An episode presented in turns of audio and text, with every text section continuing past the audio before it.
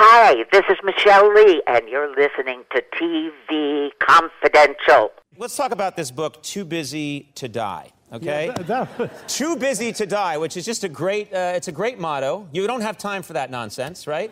no, as a matter of fact, that came about because I had finished three autobiographies. I, I remember me, me, me, I remember me, I just remembered what I forgot to remember. Yeah. And I said to Mel Brooks, What do I do now? He says, Write another book, Too Busy to Die. Too busy to die. And, and so I, I, I wrote this, which is about my life from the time I was six years old, every performance thing I did Mm-hmm. from being cast in kindergarten as in Six Who Passed While the Lentils Boil. You remember that book? oh yeah, that's a. I- That's a big one with the Irish. Yeah. I played the headsman, Uh-huh. and my mother sat next to a Mr. Scapa, who was the, pre- the uh, principal, and he said to her, That boy is the best one. And for the rest of my life, my mother, anytime she saw me in anything, you were the best one. Ed Robertson welcoming you to TV Confidential. Radio talk show about television that will devote this week's program to the life and legacy of Carl Reiner. Carl Reiner, Emmy Award winning writer, producer, director, and creator of The Dick Van Dyke Show, as well as one of Sid Caesar's original writers on Your Show of Shows. The creator, along with Mel Brooks, of the classic comedy routine The 2,000 Year Old Man accomplished film director, and a man who left his mark on three generations of comedians, comedy writers, comic actors, and comedy in general. Carl Reiner passed away this past Monday, June 29th, at the age of 98. We have several special guests lined up over the next two hours, all of whom either worked with Carl Reiner or were personal friends of Carl Reiner, and all of whom will share personal memories of Carl Reiner over the course of the next two hours. We also have a couple surprises in store for you at the end of the program. We hope you stay tuned for that. In the meantime, as we often do, we'll start the program with some thoughts from Tony Figueroa and Donna Allen. Tony and Donna are with us via Zoom for this week in TV history. Tony and Donna's segment, as always, brought to us by our friends at Story Salon, Southern California's longest running regularly performing live storytelling ensemble. Ordinarily live shows every Wednesday in Valley Village, but in this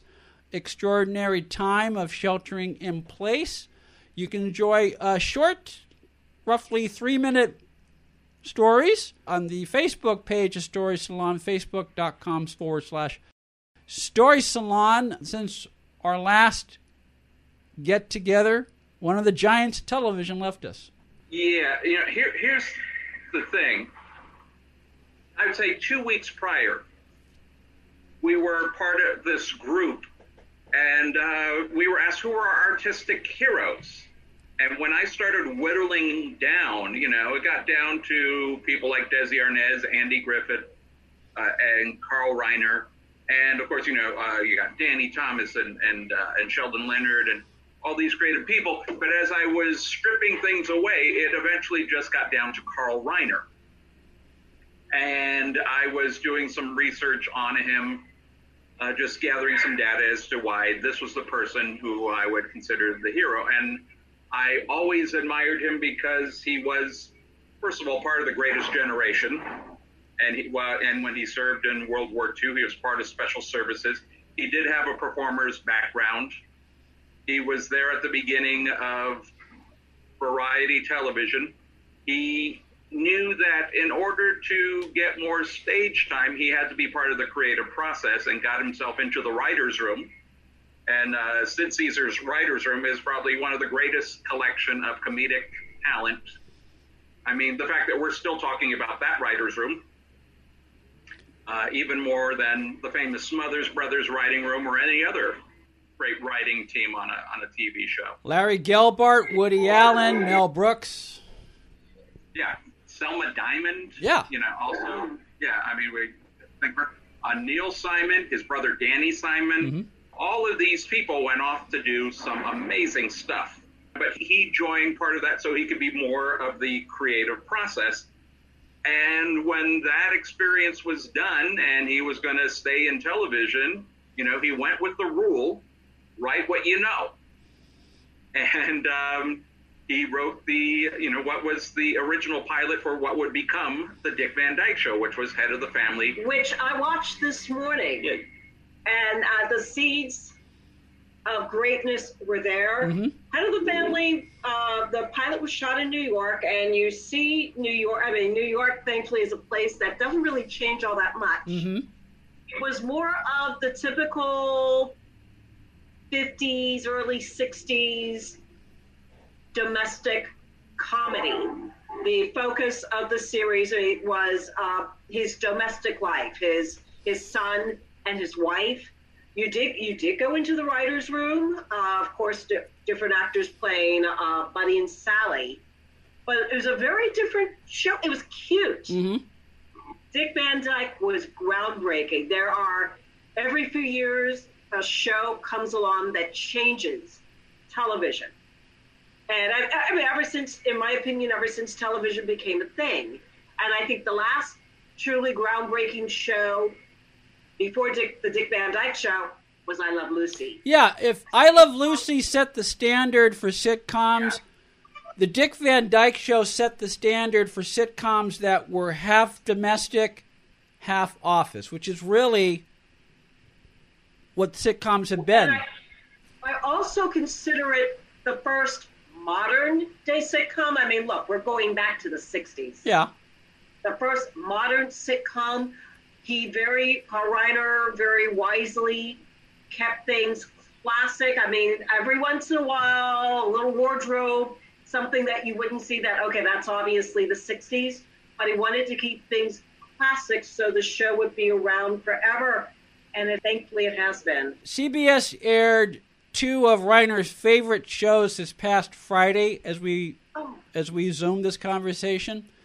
And not only did they both hold up, what one one of which was Coast to Coast Big Mouth. yes. Uh, Yes, which was a favorite. Yeah. And the other was the one where he did not play Alan Brady. He played the he played the eccentric, Artist. the, the eccentric artist. And not only did they both hold up because funny is funny whether you're watching it in 1960 or 2020, but they both won the time slot for CBS between 8 and 9. So, uh, Wow. yeah. So, amazing. You know, I would say that I Love Lucy was part of this amazing experiment. And when the Dick Van Dyke show started, it was like, okay, the experiment works. Yeah. We could go on. The thing about the, the one with the artist and also the one where Laura's foot, Yes. her toe gets stuck in the faucet, being very provocative both ways. Because we never see the painting and we never see Laura in the tub Mm-hmm. but in we're those episodes but we're imagining it.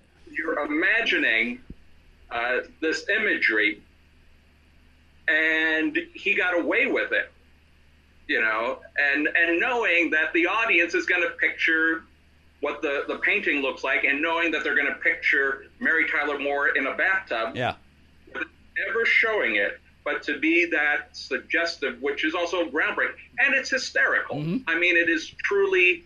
Uh, both of them are hysterical episodes, and it also shows to the talent of the cast, especially how they're reacting and doing double takes and and uh, you know helping you know complete the picture. And of course, you know the the best part is what you don't see. Yes. You know, like your your imagination is still going there. the writing was brilliant. It was so grounded in reality, and the humor comes out of the real situations, Yeah. which I mean- it just, you know, I've said it on this show several times. It is the best sitcom ever.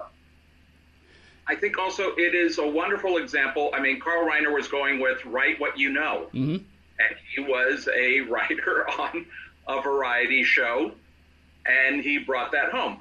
Now we have a situation, and we have been to events where you know the guest speaker is the head of comedy development for whatever network.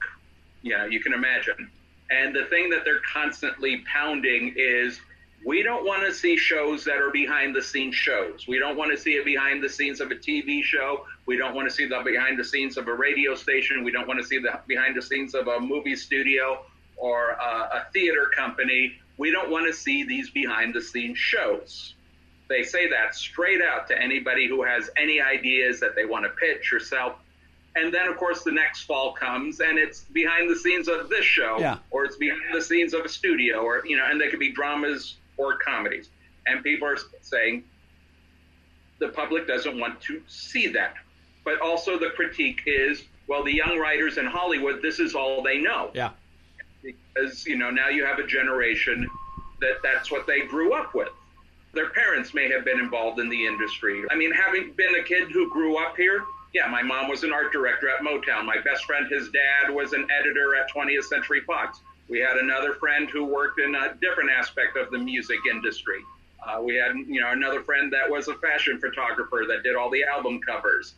And this person's mom is an actress, uh, or you know, this person works in animation. So everybody, you know, had this type of connection. So yeah, I get it that you would have these people coming into the industry and that's all they know. I mean, Carl Reiner was again part of the greatest generation. He lived through the Depression. He fought in World War II. He actually had a full life. And the thing that made the Dick Van Dyke Show so successful was also taking from the fact that his wife could say something at the dinner table and then that becomes a sketch on TV. That Yeah. really did happen with Carl Reiner. He could have something. I mean, Little Richie is basically Rob Reiner, Yes. and Laura Petrie is basically Estelle Reiner. So she could make a comment at the dinner table. That turned into a sketch that Sid Caesar was in. And of course, then that becomes fodder for the Dick Van Dyke Show. The one where uh, Laura opens the box with the uh, life raft. Mm-hmm. Curiosity. Right. But also that the fact that, that they didn't have the privacy, that anything that happened in the home could be a sketch on the Alan Brady show. Yeah. Was also fodder for matrimonial conflict that Yeah. they might have. Hi, I'm Chris Gethard, and I'm very excited to tell you about Beautiful Anonymous, a podcast where I talk to random people on the phone. I tweet out a phone number, thousands of people try to call. Talk to one of them, they stay anonymous. I can't hang up. That's all the rules. I never know what's going to happen. We get serious ones. I've talked with meth dealers on their way to prison. I've talked to people who survived mass shootings.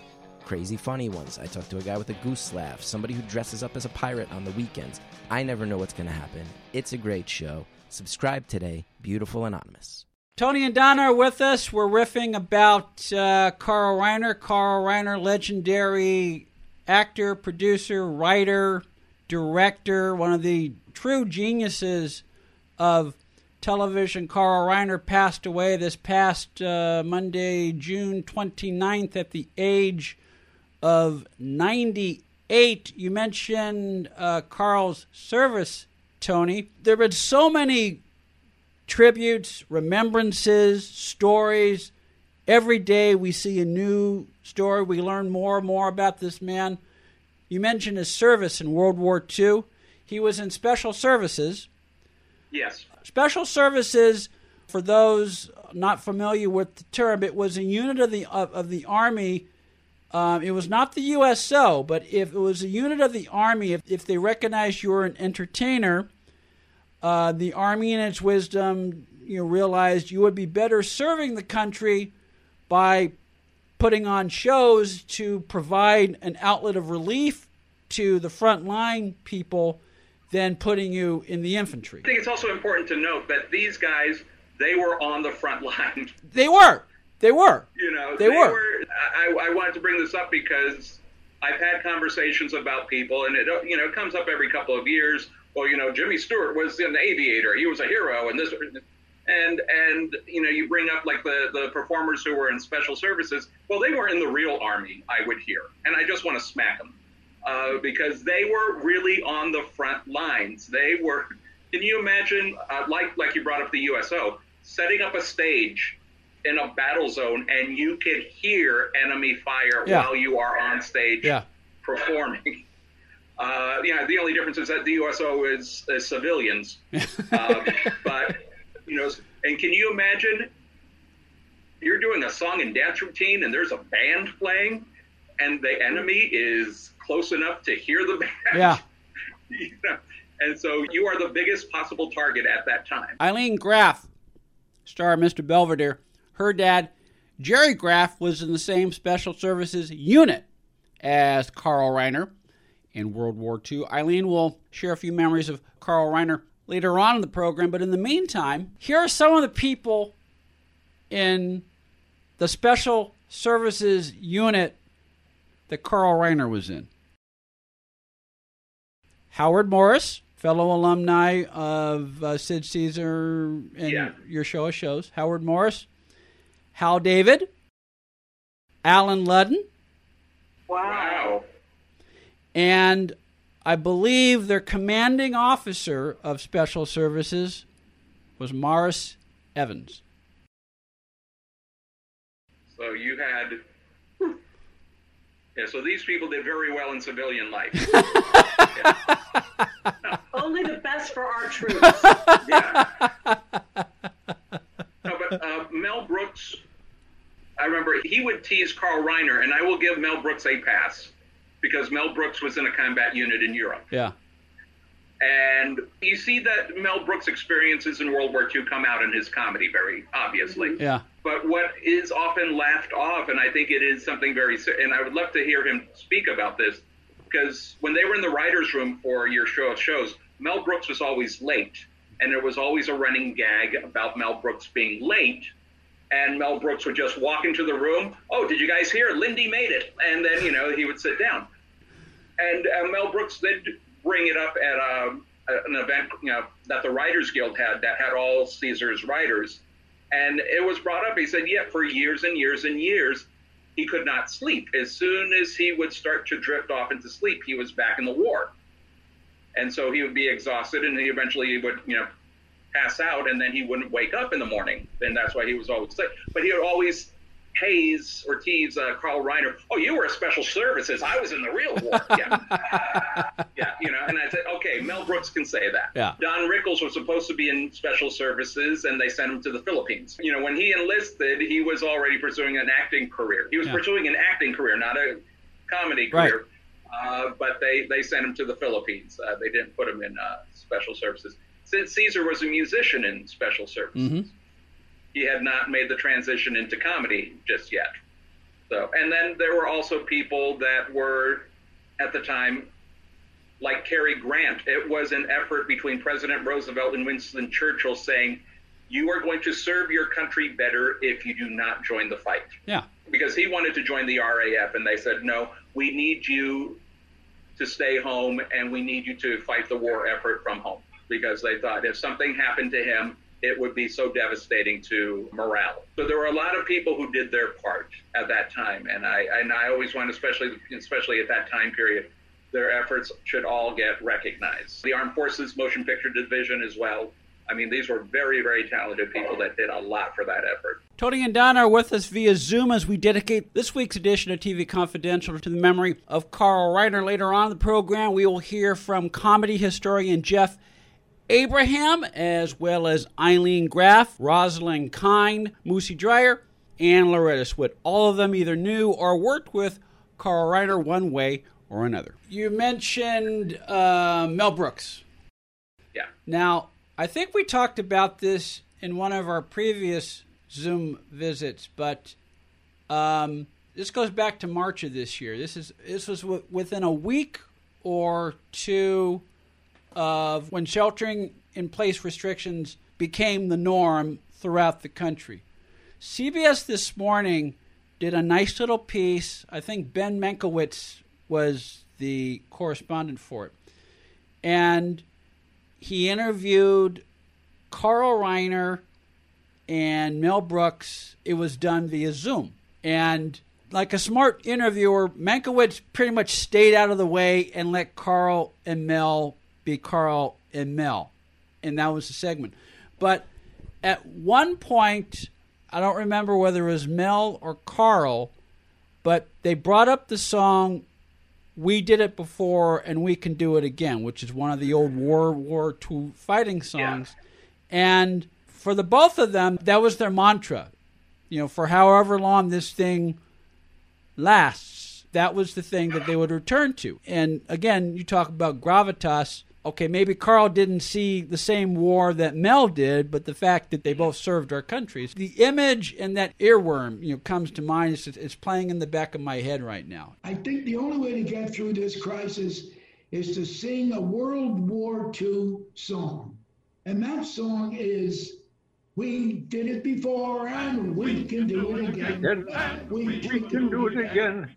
I'd rather sing uh, Recitar mentre preso dal delirio non conto specifico e quel che faccio e cuore dopo. Can't close him. You open Carl up, there's no closing. Mel Brooks and Carl Reiner from the April 5th, 2020 edition of CBS Sunday Morning. Carl Reiner passed away this past Monday, June 29th, at the age of 98. We will continue our tribute to Carl Reiner when we come back on TV Confidential. Hi, I'm Chris Gethard, and I'm very excited to tell you about Beautiful Anonymous, a podcast where I talk to random people on the phone. I tweet out a phone number, thousands of people try to call. You talk to one of them, they stay anonymous. I can't hang up. That's all the rules. I never know what's going to happen. We get serious ones. I've talked with meth dealers on their way to prison. I've talked to people who survived mass shootings. Crazy funny ones. I talk to a guy with a goose laugh, somebody who dresses up as a pirate on the weekends. I never know what's going to happen. It's a great show. Subscribe today, Beautiful Anonymous. Story Salon is Los Angeles' longest running storytelling venue. We have live shows every Wednesday in Studio City, as well as solo shows, podcasts, CDs, and several books. Los Angeles Daily News calls Story Salon Gemstones of Narrative. Something new, funny, astonishing. Sunset Magazine says tales tall, tragic, and tantalizing. All of this makes Story Salon one of the most eclectic entertainment experiences available. You can learn more about us by going to our Facebook page or by visiting our website at www.storysalon.com. One more item. If you or someone you know is the recipient of a structured settlement that calls for payment to be spread out over a period of time, but find yourself needing cash in hand today, you can get your money right now in one large payment by calling the Structured Settlement Cash Hotline at 800 965 7987. This is an extraordinary time right now. All of us have been hit by the global economic crisis, and all of us can use a little extra cash. If you have a structured settlement where you're being paid over time, but you need your money a lot faster than that, either to pay your bills or to help a family member or a loved one who's been affected by the global health crisis, call the Structured Settlement Cash Hotline at 800 965 7987. The call is free, takes about 10 minutes, could change your life. Structured Settlement Cash Hotline 800 965 7987. 800 965 7987. Accredited by Guinness World Records, welcome to Archival Television Audio Incorporated. A peerless TV soundtrack archive, preserving the audio from television's first three decades, the 1950s, 60s, and 70s, the golden and silver age of television. For more information, go to atvaudio.com. Be part of our conversation. If you like what you hear, have thoughts on this week's program, or have an idea for a future edition of TV Confidential, we'd love to hear from you. You can email us at talk at tvconfidential.net, talk at tvconfidential.net. You can also message us at facebook.com forward slash TV tvconfidential, x.com forward slash tvconfidential, or at TV Confidential on Instagram. And if you're listening to us on the TV Confidential podcast, please be sure to hit the subscribe button. This portion of TV Confidential is brought to us by our friends at Front Porch Realty, the community of realtors in the Northern Bay area of California that is committed to finding the solution that is best for their clients. Whether you're a first time home buyer or looking to sell or lease your property in Northern California, call Karen Strain at 415 886 7411 or visit frontporchrealtygroup.com for more information on how they can help you.